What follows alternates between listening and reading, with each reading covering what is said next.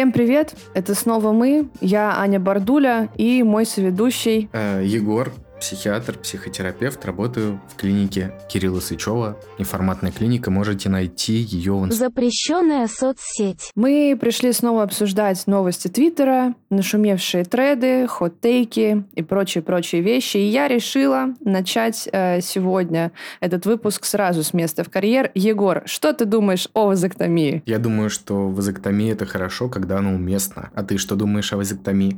Ну, я бы себе, наверное, не сделала.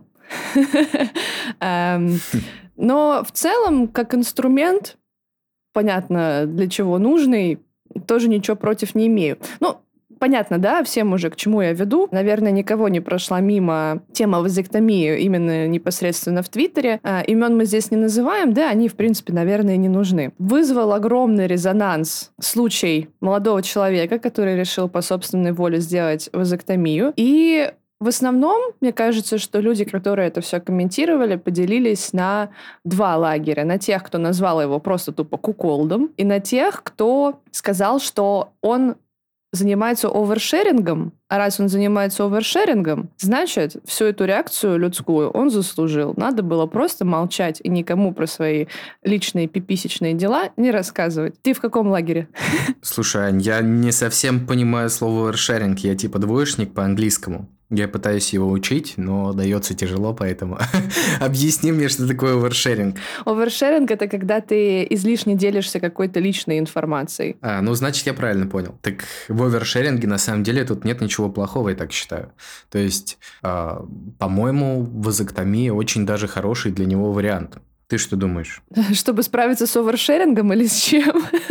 Нет, вазоктомия... А, ну давай тогда людей посвятим в принципе в ситуацию. То есть парень э, поделился своей историей, он сказал, что хочет сделать вазоктомию. То есть история началась еще до того, как э, человек, собственно, ее сделал. Э, он сказал, что вот мне и моей девушке, не помню, девушке или невеста, но, наверное, неважно, скажем, девушке, дети не нужны, мы не хотим их э, заводить, поэтому я, собственно, сделаю вазоктомию себе. И я считаю, что для него это очень даже хороший вариант, потому что ну, если отношения доверительные, я так понимаю, что у них доверительные отношения, то в этом нет ничего плохого. Это наоборот говорит о какой-то безусловной искренности по отношению к партнеру с его стороны. То есть он, безусловно, доверяет ей, как мне кажется. И вот этот вот комментарий, который очень мемный, очень смешной, то, что там, условно говоря, ты дурак, это теперь у тебя не может быть детей, у нее может быть. Это, наверное, так и есть, да, но с другой стороны, если это выбор и его тоже, то вряд ли он захочет в будущем детей от кого-то другого. То есть Скорее, это выбор, в принципе, независимо от партнера. Что ты думаешь? Так она же обратимая операция, поэтому говорить, что он там не захочет э, никогда, это как-то Слушай, странно. а я, если честно, думал, что эта операция обратимая. Видишь, как врач,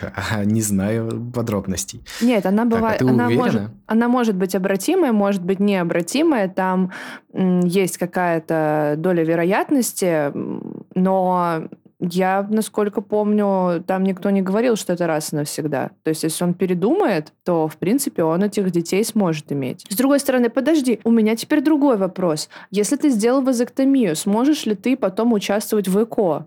Тоже не знаю, как тебе сможешь. Нам нужен какой-то человек в этом разбирающийся, я думаю. То есть надо будет позвать кого-то еще, чтобы нам это объяснили. Короче, если нас сейчас слушает человек, который может нам объяснить на пальцах, как работает вазоктомия, пожалуйста, напиши нам, чтобы мы сделали второй подкаст, где мы будем обсуждать вазоктомию. Ладно, шучу, но правда интересно. Если есть кто-то, кто может рассказать, это было бы очень круто. Но мне кажется, здесь вообще не важно, зачем обсуждать его личный выбор. Вот я, например, детей не хочу. Но я как бы и хрен знает, захочу ли я через 10 лет или от какого-то определенного человека. А, Тут лезть в голову другому человеку это, ну, последнее дело, потому что даже я сама до конца в своей голове не очень-то и разбираюсь.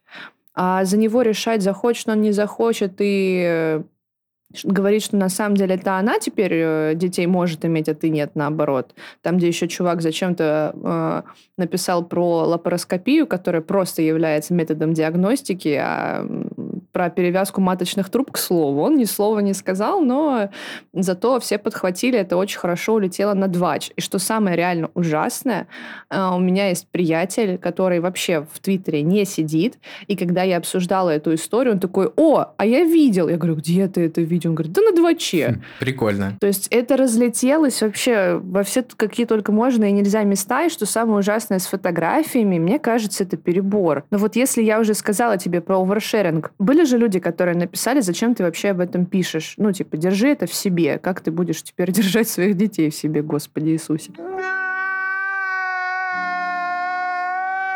Можно ли переносить ответственность на человека, который что-то такое личное рассказывает, а потом сталкивается с массовой критикой и обсуждениями? Что надо было просто быть не таким откровенным, и все было бы норм. Слушай, мне кажется, откровенность это дело каждого, как вот э, у нас в Твиттере любят писать. Это мой Твиттер, что хочу, то и пишу. Поэтому он может делиться чем угодно, и это вполне нормально. С другой стороны, реакция, которую он получает, э, тоже заслуженная. То есть, когда ты что-то выкладываешь, ты должен быть готов к критики со стороны других людей. И каждый человек выбирает, что ему делать. Критиковать ему, не критиковать э, и так далее. Я так понимаю, что ты придерживаешься суперлиберальных взглядов, да?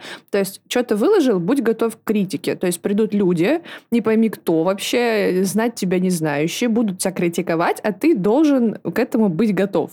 Правильно? Да, я, в принципе, ну, позиционирую себя как либерал. Я, возможно, не очень хорошо в этих политических направлениях разбираюсь, но для меня очень важно, чтобы свободы человека были, чтобы свободы человека не ущемлялись. Поэтому выкладывать ты можешь все, что угодно, и человек может э, какую угодно реакцию на это выкладывать. С другой стороны, наверное, она не должна вредить другому человеку, как-то так. Но что вредит, что не вредит, мы тоже не до конца понимаем, потому что мы же не выбираем, что чувствовать. Каждый человек может чувствовать совершенно по-разному. И обижаться, не обижаться, это тоже отчасти выбор. Ну смотри, получается, что все равно вопрос об экологичности встает. Несмотря на то, что мы должны быть готовы к критике, было бы неплохо, чтобы критикующие делали это хотя бы экологично, во-первых. А во-вторых, а насколько вообще уместно критиковать человека, если запроса на критику не было? То есть этот парень как сделал? Я сделал, я рассказал. Там не было вопроса, а что вы думаете о вазоктомии? А как вы считаете, я правильно поступил или неправильно? Этого же не было. Зачем люди пришли и написали, что они считают, что это говно. Потому что это расходится с их взглядами. Люди, они эм, привержены обычно правилам каким-то. Не зря у нас там появились всякие, блин, не знаю, наверное, так нельзя. Не зря появилась церковь, не зря появились э, правила, не зря появились государства и прочее, прочее. То есть это некий механизм сдерживания, урегулирования тех или иных конфликтов, тех или иных ситуаций. И это касается не только каких-то, опять же, государственных правил, прежде всего правил нравственности и того, какое государство, какой круг общения у людей, эти нравственные правила отличаются. То есть то, что является нормальным для одних, не является нормальным для других. Вот как мы уже и, по сути, затронули такую тему либеральных взглядов. Аня, мне кажется, тоже отчасти либеральных взглядов, но если мы возьмем, там, допустим, каких-нибудь моих родителей или людей более взрослого возраста, скорее всего, у них взгляды более авторитарные. Они считают, что они более правы, чем другие. И у них патриархат был превыше всего. Вот Мужик главный, все должно быть для мужика, мужик делай, мужик то, мужик все. Поэтому девушка должна жертвовать собой, там всякие, как это называется, спирали ставить, да, коки пить, а мужчина вазоктомию не должен себе делать, потому что все должно быть для него. Именно поэтому, когда есть какое-то расхождение взглядов вот таких людей и более либеральных таких, наверное, как вот мы с Аней, не знаю, она сейчас либо подтвердит, либо опровергнет, и возникают такие конфликты. Ну, я думаю, что просто вазоктомия настолько не распространена сейчас, что она просто как факт своего существования может вызывать такую реакцию, просто потому что люди к этому не привыкли. И мне кажется, что когда женщины только начали пить коки, возможно, в их адрес тоже отпускали странные комментарии, и это тоже обществом не воспринималось и не принималось. Но почему я не очень согласна с вот этой вот позицией, что что-то написал, будь готов к критике? Я это говорю именно с позиции человека, который э, неожиданно начал набирать аудиторию, начал набирать ее очень быстро. Я могу совершенно четко сказать, что когда каждый день к тебе приходит человек, который считает, что если ты что-то написал, то ты должна быть, готов, быть готова к критике, и это не один человек, как правило, это сразу несколько, у тебя начинает очень сильно ехать крыша. То есть если бы я находилась на месте этого парня, который сделал вазоктомию, я бы провалилась э, в огромную просто серотониновую яму, я бы в ней пролежала неделю точно. Потому что, ну, я не знаю, как он к этому относится, я сейчас говорю только про себя. Потому что вот осознание того, что э, мем, так сказать, вышел за пределы Твиттера, и сейчас ты вообще везде, о тебе знает огромное количество людей и в таком странном ключе, потому что на дваче никто не выкладывал это со словами «зацените, какой молодец, позаботился о здоровье девушки». Там написали, что он куколд поганый. И все вот это вот. И в комментариях там было все то же самое. То есть получается, что когда вот эти критикующие приходят, они не заботятся о его чувствах. Вот это разошлось с их мнением. Они считают, что, они, что он куколд. Значит, нужно моментально свое мнение об этом сообщить. И все это, видишь, оправдывается тем, что ну ты же выложил, ну вот и пожалуйста, ну и хавай. А по-хорошему он ничего плохого не сделал, он просто рассказал про свой Никого опыт, он обидел. никого этим не задел, он никого этим не обидел, но получил вот такую ответку. Я вообще считаю, что он молодец. То есть, э, любое просвещение, то есть он рассказал, как может быть еще. Так что я только благодарен ему, то, что он делит. Правда, вазоктомию до этого ну, в фильмах только, наверное, видел, да, в фильмах достаточно распространенная штука такая. И относился, возможно, из-за того, что информацией какой-то обладал, относился к этому вполне нормально. То есть, вазоктомия, я считаю, что это класс в том случае, когда... а, ну, то есть, почему девушка должна собой жертвовать в таком случае? Ты вот как считаешь? То есть, э, вазоктомия это нормально или ненормально сама? Во всей этой истории единственное, что вызвало у меня вопрос, это статус их отношений. То есть они же не женаты, они просто встречаются, и мне кажется, что логично делать вазоктомию, когда вы э, женаты, вы уже ну, прям четко осознали, что вы, наверное, хотите провести там большую часть или там ближайшую часть жизни совершенно точно вместе, хотя, наверное, брак ничего не решает, как бы это просто статус по-хорошему, а, просто штамп условно. Вот, но когда вы просто встречаетесь, наверное, наверное, нет, не знаю. Я просто тот человек, которому коки пить вообще нежелательно, в принципе, поэтому это сложно все. То есть я не могу сказать, что вот, я бы пошла на такое, я не могу физически этого сделать, например. Такой же примерно шаг, как он. Ну, не, не примерно, блин. Тут надо с перевязкой маточных труб это все сравнивать. Но мне кажется круто, что это начинают делать мужчины, потому что мужских коков как не было, так и нет, потому что при исследовании выяснилось, что там огромное количество побочек. К слову, и женские тоже имеют большое количество побочек. Именно по этой причине я их пить, например, не могу, потому что их эффект достаточно непредсказуем в моем случае. Вот. Так что не знаю, мне хочется его поддержать, хотя, наверное, уже все более-менее улеглось. Все равно, я думаю, поддержка это очень важно, и мне тоже очень хочется поддержать его. Я считаю, что он, наоборот, молодец. Вообще ничего плохого в вазоктомии не вижу, по крайней мере, в данном случае точно. А, Каждый человек выбирает для себя, как ему поступать. А вот то, что он выложил это и поделился, за это можно ему сказать отчасти спасибо. То есть, видимо, он был готов к критике, либо не был готов. В таком случае мы его поддержим. А если был готов, тогда он молодец. Он занимается просвещением людей, показывает, как можно сделать еще для того, чтобы не только девушки принимали коки, а вот есть еще такой вариант с вазектомией. То есть ему же тоже это нужно, как он писал. Не хочу в резинке, хочу без резинки. Но вот если не хочешь, перевяжи, перевяжи себе канатики. По-моему, кана... Я не помню, что при вазектомии Сейчас люди скажут, то, что херни какой-то несет. Еще не помню, что перевязывать. Перевяжи себе что-нибудь. Если размер позволяет, просто узелок сделай. Да, просто сделай узелок. Узелок завяжется, узелок развяжется, а любовь она и есть только то, что кажется. Слушай, а вот есть еще одна подобная тема, мне кажется, мы можем потихонечку к ней перейти, да, связанная как раз-таки тоже с некой критикой в адрес человека. Как бы ее правильнее назвать? Боже, да... Давай скажем так. Боже, да кто-нибудь трахните ее уже. Я надеюсь, все поняли, о чем сейчас идет речь. Да, тоже, наверное, никого мимо эта история не прошла. Одна девушка выложила фотографию в белье другой девушки с эм, подписью «Боже, мужчина, дотрахните ее уже кто-нибудь, на это невозможно смотреть». Первое, чем занялись комментаторы этого поста, они нашли абсолютно идентичные фотографии у этой девушки а, и несколько сотен раз прислали ей их в реплай и в квоты. На что эта девушка ответила, что эти люди все ничего не понимают, ничего не видят, и вообще контент разный, и вот от контента первой девушки хочется блевать и помыться, а у нее контент другой. Дальше, к сожалению, она прокомментировала в не очень хорошем ключе внешность этой девушки, ну и в целом спровоцировала достаточно большое обсуждение и осуждение собственной персоны подобным поведением. И тут мне кажется, абсолютно похожая ситуация. Должен ли человек быть готов к критике, когда она вот такая? Потому что, на мой взгляд, она граничит с оскорблениями. Как я уже перед этим сказал, человек должен быть готов к критике, потому что в наших текущих реалиях тебя может кто, кто угодно раскритиковать. Есть же интернет.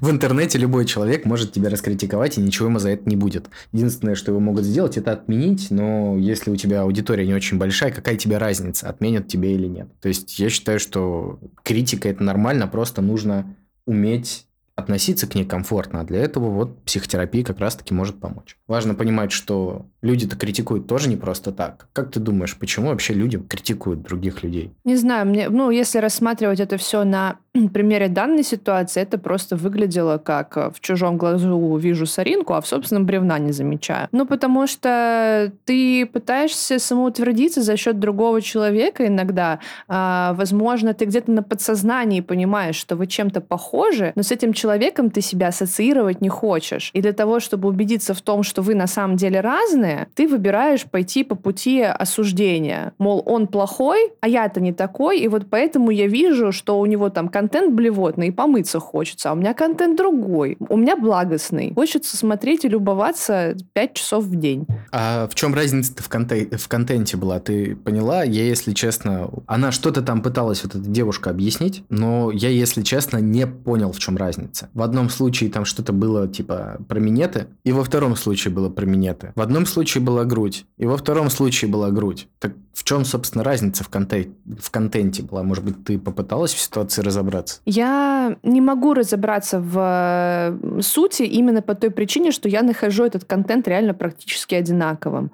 Смысл примерно похожий, подача примерно похожая. То есть тут мы можем просто пересказывать позицию девушки, которая настаивает на том, что контент у них все-таки разный. Она, к сожалению, как я уже сказала, написала, что вот э, чему мне завидовать, у этой девки вообще сиськи обвисшие. Ах ты, сучка ты крашена. Тут у меня забрало, упало просто с бешеной скоростью, буквально за миллисекунду у меня упало забрало, потому что сколько мне таких вещей писали раньше, это просто трэш. Люди вообще мимо не проходили, и некоторые на ходу сочиняли и видели то даже, чего нет, и я просто сижу такая, думаю, зачем ты это делаешь? Но она потом за это извинилась. Она сказала, что комментарий про грудь был лишним, но от остальных слов я не отказываюсь. Контент все еще блевотный. Мужики, кто-нибудь трахните ее, пожалуйста от того, что она... А, я вспомнил, кстати, в чем разница, в чем разница в этом контенте. Она сказала, что вот у девушки под номером один этот 24 на 7, то есть каждый тред ее, каждый ее пост с сексуальным подтекстом. А вот у второй, господи, да трахните ее, пожалуйста, у нее он раз там в пять дней, может быть, раз в неделю. И таким образом она просто как бы занимается накруткой подписчиков, чтобы заинтересованности людей вызывать. А вот Первая девушка, видимо, действительно хочет, чтобы ее трахнули, и это, видимо, не критика с ее стороны. Вот что касается обвисших грудей, я считаю, что это вообще максимально некрасиво, и даже ее извинения ситуацию никак не меняют. То есть внешность оскорблять – это такое себе, потому что внешность человек не выбирает как бы это просто некая данность. Ты родился с внешностью, ты с ней живешь, и посмотри просто лучше на что-то другое, да, контент ты можешь ее раскритиковать. Это твой выбор, хочешь критикуй, хочешь не критикуй. Но, как и говорится, будь готова к ответочке в виде тысячи э, твоих постов, адресованных тебе же. Вот.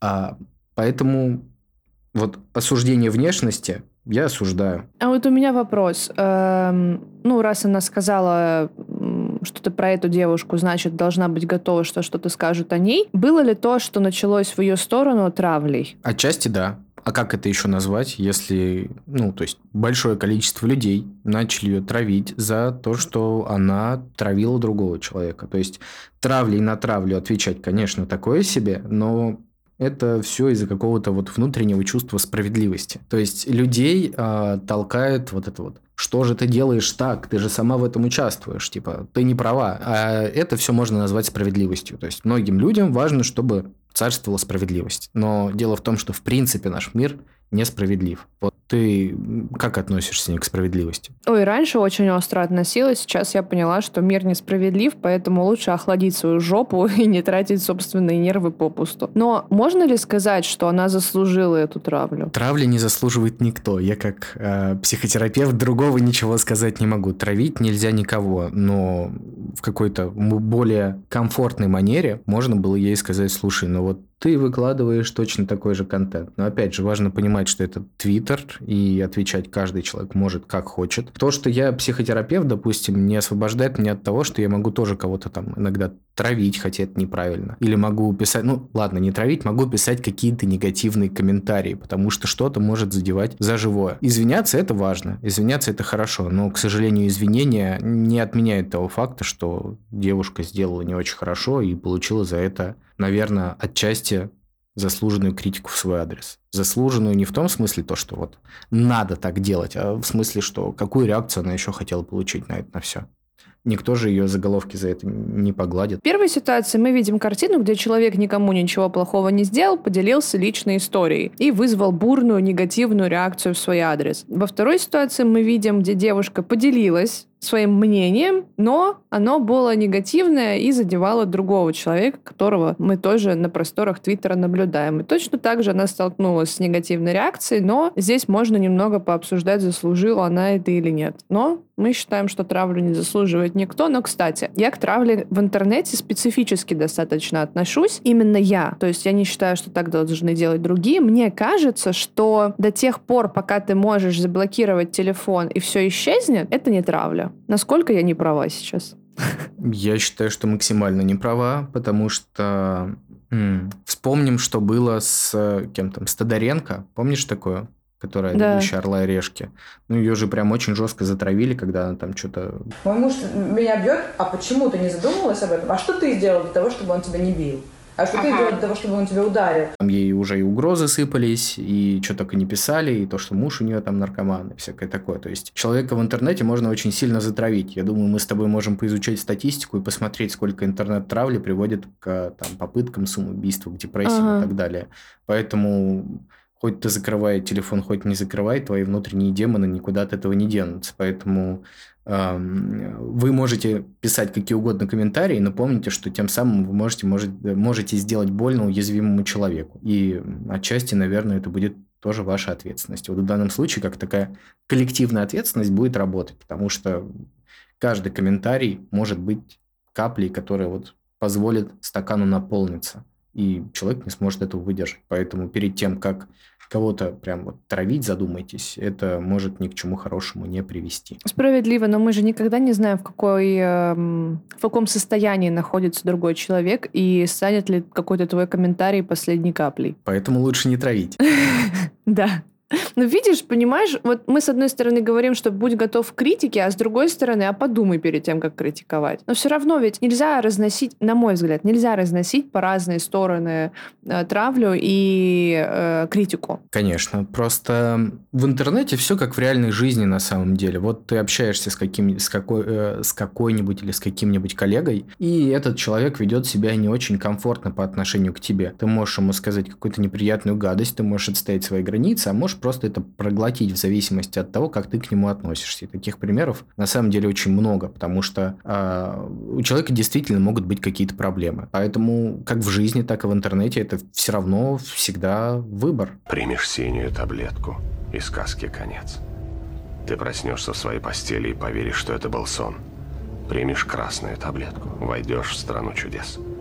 Последнее, что я хотела пожевать, что объединяет снова первую и вторую тему, а вот люди в интернете, они же гораздо смелее, чем в жизни. То есть в интернете тебе с очень большой долей вероятности кто-то да напишет, что у тебя нос картошкой. Но подойдет ли в жизни к тебе хотя бы раз на улице человек со словами «у вас нос картошкой»? Я думаю, что ни у кого никогда не было в жизни таких ситуаций, когда к нему бы на улице кто-то подошел и сказал бы какой-то вот такой подобный комментарий. Если это, конечно, не розовые волосы, потому что или там любые цветные, потому что вот это, вот это триггер, да. Вот, вот, вот тут люди, конечно, не могут привыкнуть к тому, что волосы можно покрасить. Хорошо. Но вот просто какой-то обычный комментарий внешности, который мы в интернете видим просто сотнями каждый день. Их ведь не делают на улице. Не делают на улице при личном общении, мне кажется, да, то есть э, когда мы общаемся в интернете, мы как будто бы какой-то социальный круг себя создаем. То есть, а, давай вообще поговорим немножко о социальных кругах, и я как раз-таки подведу к этой теме. То есть, можно сказать так, то, что люди общаются в целом примерно с такими же людьми, как и они сами. У нас есть право выбора, с кем общаться, с кем не общаться. Если я, допустим, либеральных взглядов, а человек будет каких-то там авторитарных, мне будет с ним достаточно тяжело общаться, если наши точки зрения расходятся. Поэтому вряд ли моим выбором будет общаться с ним на долгосрочной перспективе. Да, возможно, какие-то обстоятельства будут меня заставлять с ним встречаться, но при этом там сам куда-то я, возможно, его звать не буду, не буду с ним проводить много времени и так далее. А есть люди, с которыми мне приятно проводить время, и таким образом в жизни у нас просто больше возможностей отсортировать нужных и ненужных нам людей. А если мы говорим про интернет, там вот этот вот круг общения, он создается искусственно, то есть человек может в него войти, и точно так же он может его выйти. Даже есть, ну, как бы интернет-тролли, которые специально этим занимаются. Поэтому, в принципе, кто угодно может критиковать. Люди специально этим занимаются для того, чтобы сделать кому-то неприятно. И да, наверное, не все люди, которые... Не все люди, которые в интернете пишут какие-то гадости, стали бы делать это в жизни, но важный факт то, что и не всех людей вы допускаете к себе в реальной жизни. Справедливо. Но я больше говорю про то, что мы в интернете пипец какие смелые, и не такие смелые в жизни. Этому надо учиться, согласен. То есть быть смелыми в жизни это тоже хорошо. Опять же,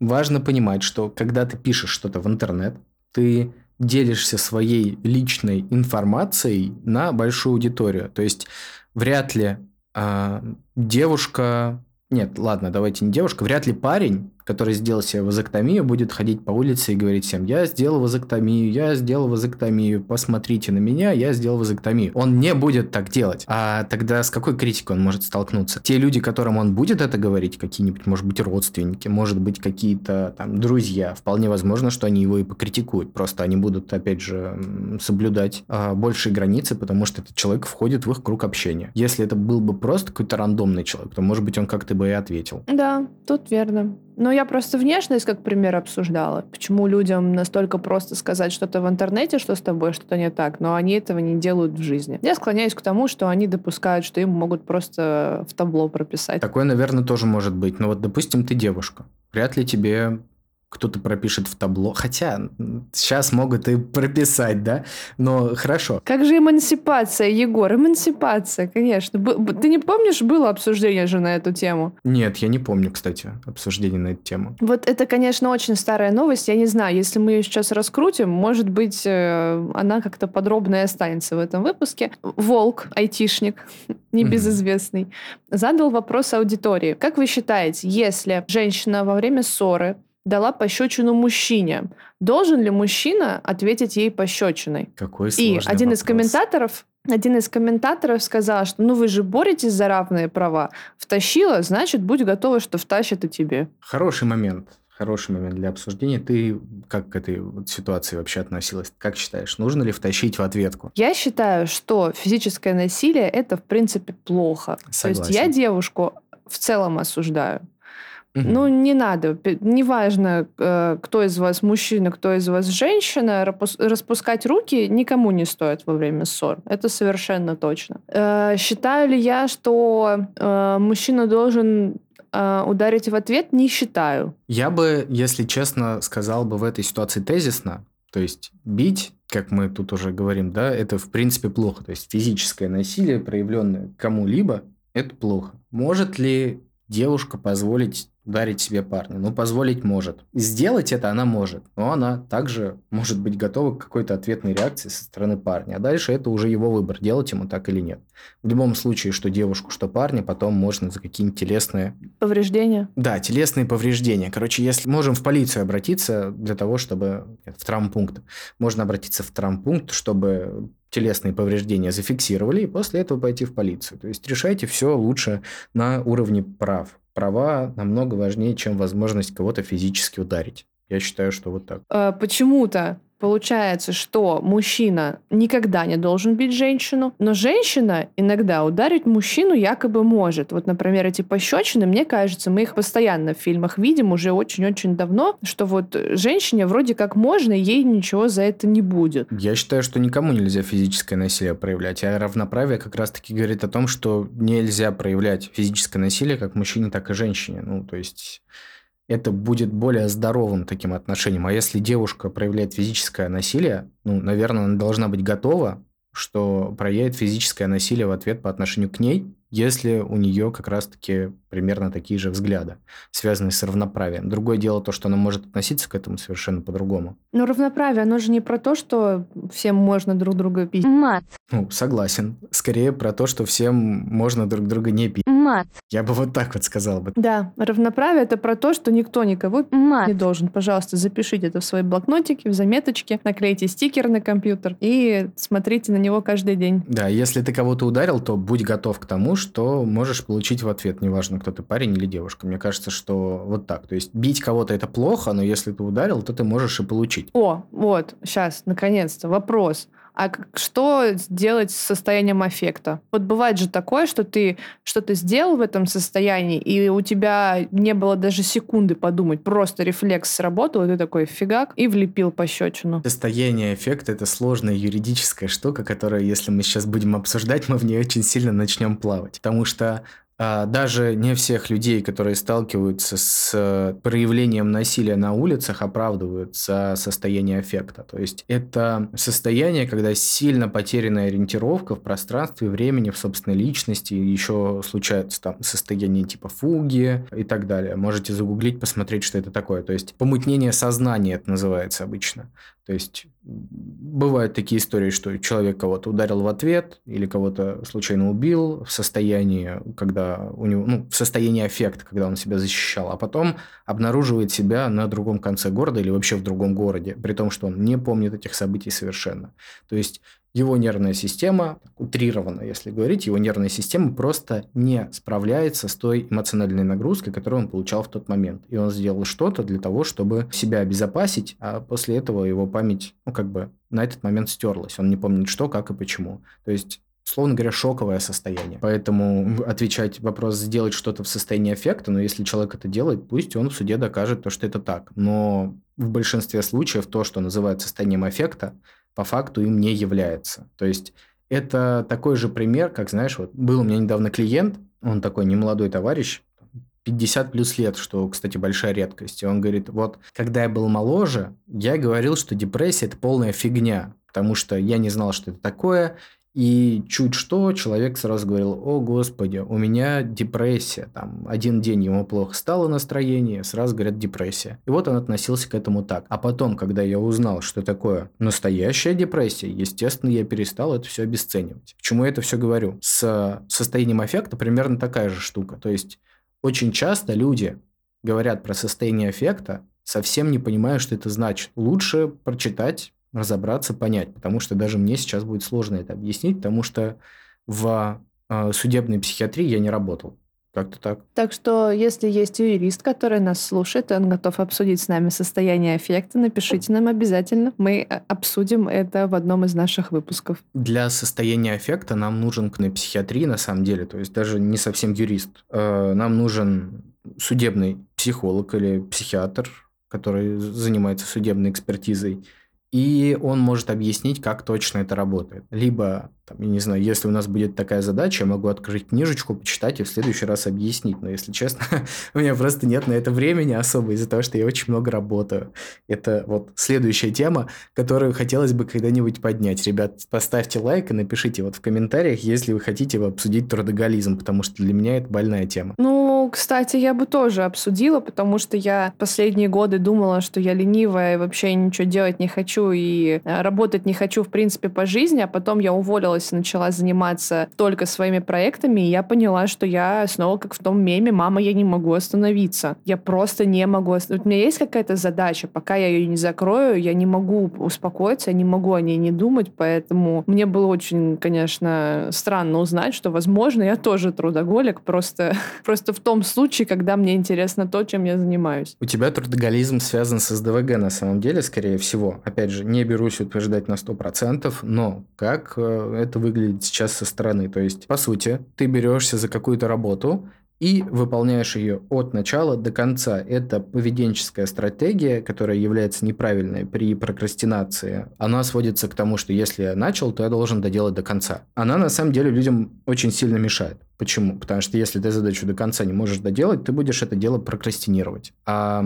СДВГ обладает такой штукой, как гиперфокус. То есть ты фокусируешься на каком-то деле настолько сильно, что м- оно тебя поглощает полностью. Я не помню, рассказывал я тут или нет. Однажды я работал, сидел у себя на кухне, потому что было больше негде, и ага, жена забыла выключить комфорку, уходя утром на работу. И я, значит, сидел, около 5 или 6 часов работал, все это время горела комфорка. Из-за того, что как бы мне было некогда отвлекаться, я заканчивал одного человека, потом начинал другого человека, и так по кругу было, то я заметил, что она горела где-то ну, вот по окончанию своей работы.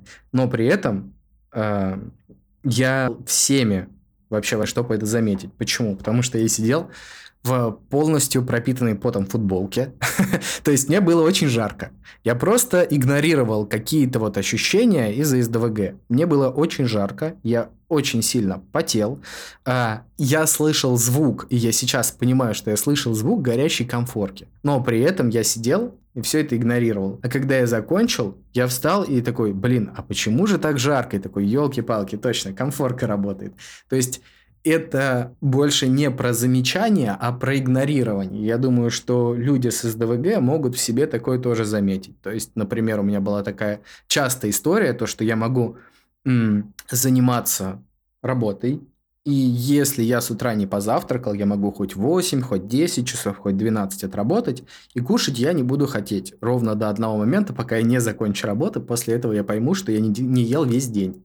А, точно так же с походом в туалет, точно так же с тем, чтобы попить воду, если заранее себе не налить, не будешь этого чувствовать. Поэтому СДВГ классная штука, очень интересная, на которую мало кто обращает внимание. Посмотрите, нет ли у вас таких проявлений. Конечно, немножко мы ушли от темы, но я думаю, что это тоже будет людям интересно. Я вчера друзьям рассказывала про гиперфокус, и они все так на меня посмотрели, говорят, да это же наоборот круто, ты чё? Это на самом деле круто отчасти, но во многом мешает. То есть, почему я вообще начал говорить про то, что эта стратегия является неприятной? Потому что она. Ты просто берешь и начинаешь прокрастинировать из-за нее сильнее. Чем чаще ты откладываешь какие-то дела, тем больше вероятность того, что ты будешь откладывать их в будущем. А тем самым твои нейронные связи закрепляются, и тем самым тебе тяжелее потом будет приступить к каким-то делам, если ты их не можешь выполнить полностью. Поэтому очень часто люди прокрастинируют то, что не могут выполнить полностью за один раз. Так прокрастинация это же история про нашу психику, которая пытается выжить, и просто когда наш мозг дает сигнал о том, что сейчас нужно будет делать энергозатратную, сложную какую-то задачу, психика пытается нас от этого отградить, потому что она не хочет тратить силы, она хочет, э, чтобы ей было хорошо и комфортно. Отчасти да. Она хочет, чтобы ей было хорошо и комфортно, но это не совсем механизм выживания. То есть это может быть и механизмом выживания, но может быть и не только им. Короче, ребят, ставьте лайк, пишите как там, э, реплая, пишите реплая, хотите ли вы эту тему разобрать. Да, мы можем, мы можем все что угодно.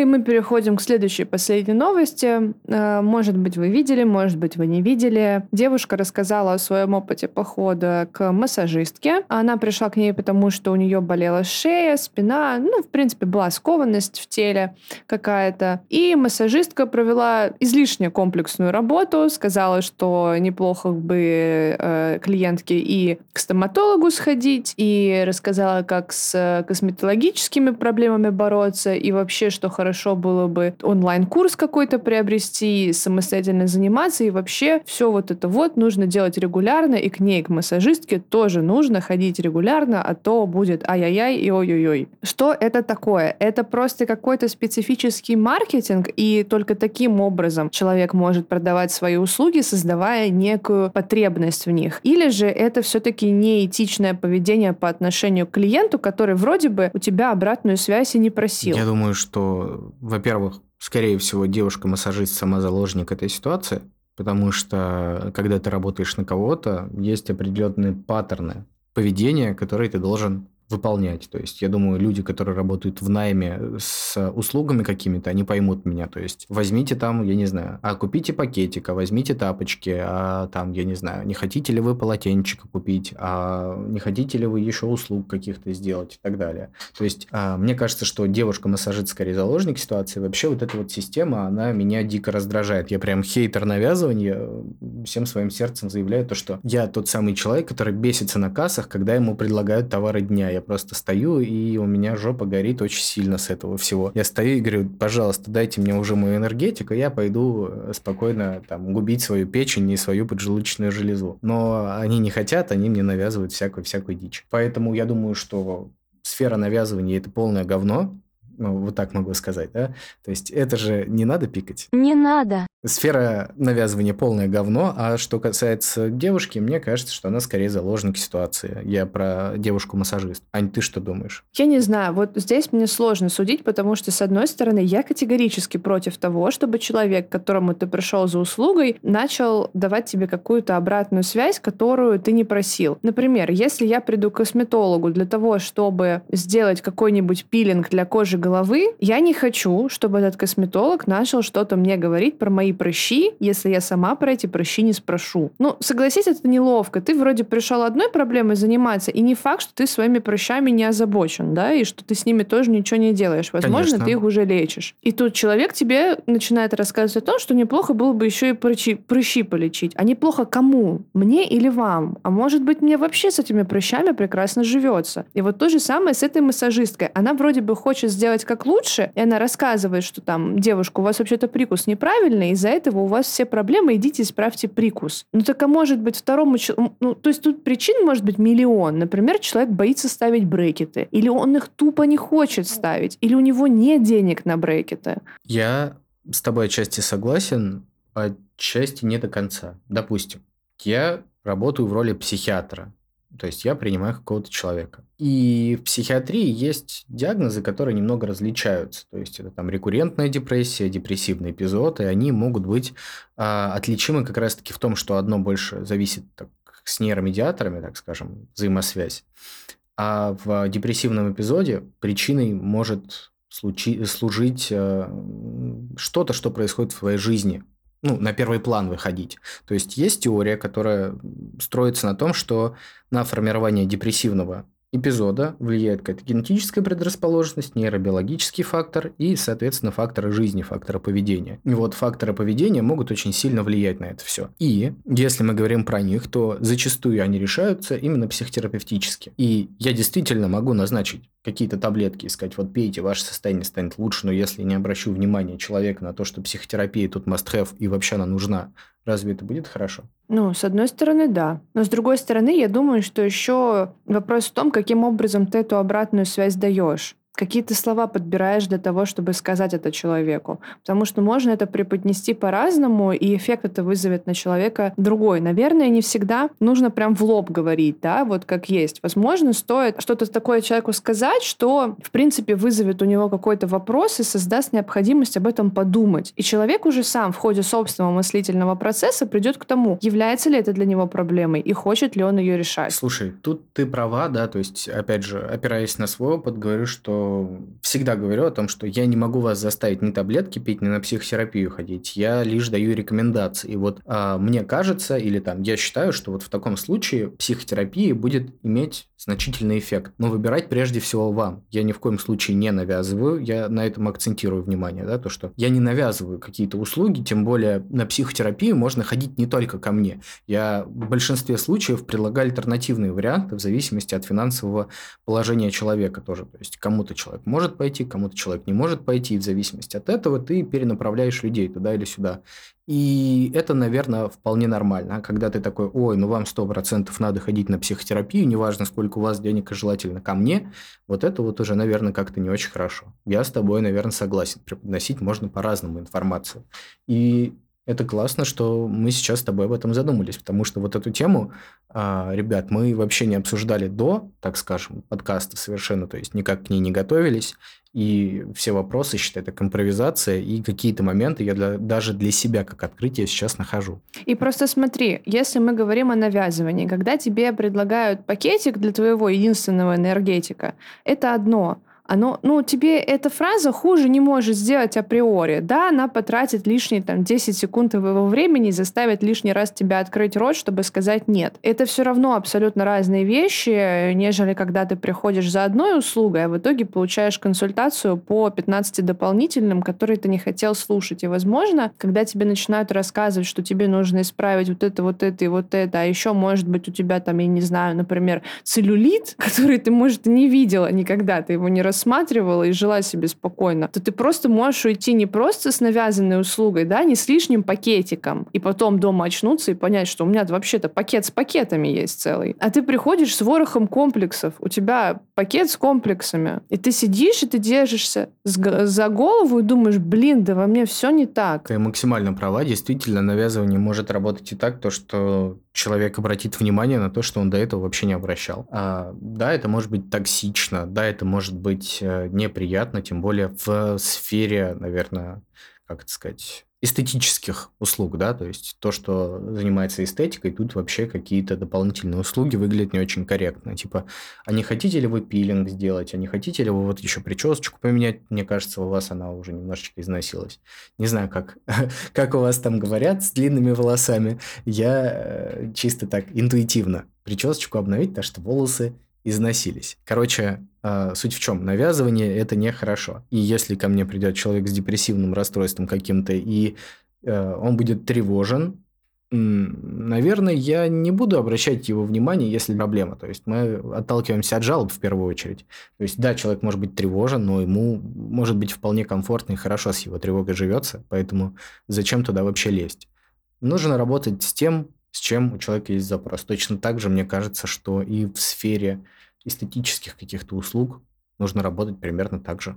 Ну да, то есть получается, если тебе, к тебе человек приходит и говорит, у меня на работе проблемы, а ты видишь, что у него проблемы вообще далеко не на работе, ты же не будешь ему об этом На самом говорить. деле, когда как? Иногда приходится говорить. Если человек говорит, что у него на работе проблемы, а проблема намного глубже, чем на работе, и человек ну, избегает этого, то вполне возможно, что туда надо лезть.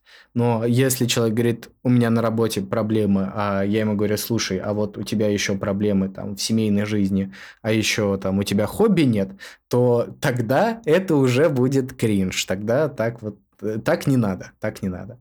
Ну и все равно ты работаешь с ментальным здоровьем, то есть здесь очень важно, наверное, вовремя найти какие-то закономерности, и если не прямым текстом, то наводящими вопросами подтолкнуть человека к размышлению на определенную тему, которая тоже, возможно, должна быть решена. А здесь-то мы говорим о внешнем виде. Вот, например, приходишь ты условно на маникюр, и тебе помимо маникюра еще рассказывают, какие у тебя ужасные ногти. Ну, то есть, с одной стороны, может быть, может быть, это какая-то забота о клиенте. Но с другой стороны, с сухими там ногтями и кожей можно жить. А вот если вовремя не полечить голову, можно и не очень хорошо закончить. Это разные вещи. Вот тут как раз-таки, да, вот тут как раз-таки мне кажется, что причинно-следственная связь важна. То есть, если девушка приходит на массаж из-за того, что у нее болит спина, и ей говорят, ой, смотрите, вот тут можно МРТ сделать, потому что что-то у вас не так со спиной. По-моему, это может быть и нормально. То есть, э, узнать причину почему спина болит.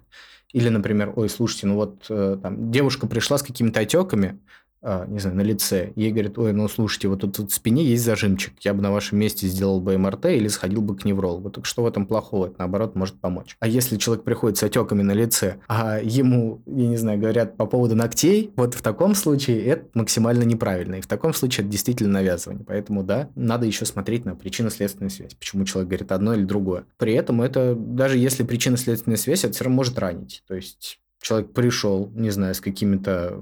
с тем, что у него там, я не знаю, целлюлит, а ему сказали, ой, вот смотрите, у вас лишний вес, сходите в зал, позанимайтесь. Ну, такое может ранить. Мне кажется, что это будет не очень хорошо. Да, даже если в этом есть смысл, Например, если человек, который оказывает услугу, видит в этом какой-то смысл, все равно тебе же пришли с определенным запросом. Но вот э, про целлюлит это, конечно, не очень удачный пример. Я не буду, наверное, вдаваться в подробности, почему. Но мне массажист рассказывал, там же нужен комплексный подход все-таки. Там одними массажами сыт не будешь, поэтому, с одной стороны, да, ты приходишь к массажисту, чтобы решить проблему целлюлита, но если при этом ты не изменишь питание и не добавишь физическую активность, то смысла в этом массаже практически не будет. И почему иногда есть смысл это сказать людям, потому что они же ходят к тебе на процедуру, они платят тебе деньги, и через 10 процедур, когда они не заметят эффект, вопросы все будут к тебе. Вот, поэтому... Это факт. Это такой, конечно, пример.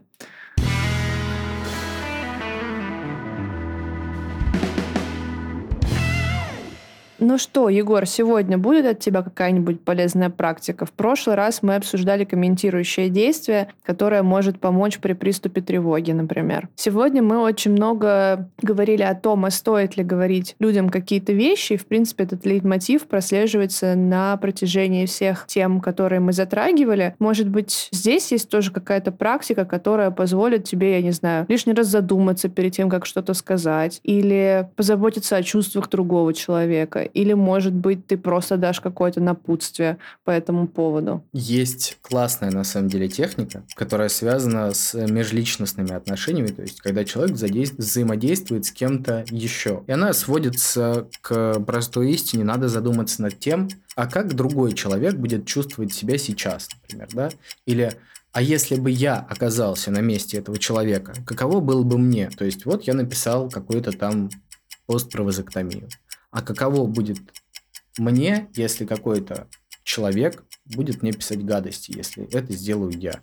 Вот. И обычно, когда человек ставит себя место, на место другого человека, это работает. То есть это такая принудительная эмпатия. Вот. И это может помочь. В целом, я думаю, что этого совета может хватить, чтобы задуматься о том, что другие люди тоже люди, и к их чувствам тоже нужно прислушиваться. Я с тобой полностью согласна, поэтому давайте жить дружно, как завещал кот Леопольд, не говорить людям обидные вещи и иногда задумываться о том, а стоит ли что-то комментировать или критиковать, если человек об этом не просил. Согласен, согласен. И на этом, наверное, тогда на сегодня все. Мы заканчиваем. Мы ждем ваши комментарии, мы ждем ваши отзывы. Может быть, вы хотите, чтобы какую-то тему мы раскрыли получше. Может быть, вы, в принципе, э, хотите что-то нам предложить, чтобы мы обсудили какую-то новость принести. Мы всегда открыты. Наши лички тоже открыты, если Маск там опять не попортил какие-то настройки. Но в крайнем случае всегда открыты наши реплаи, так что мы ждем вас с обратной связью. Мы к ней готовы. И всем хорошего утра, дня, вечера. Пока-пока. Пока-пока.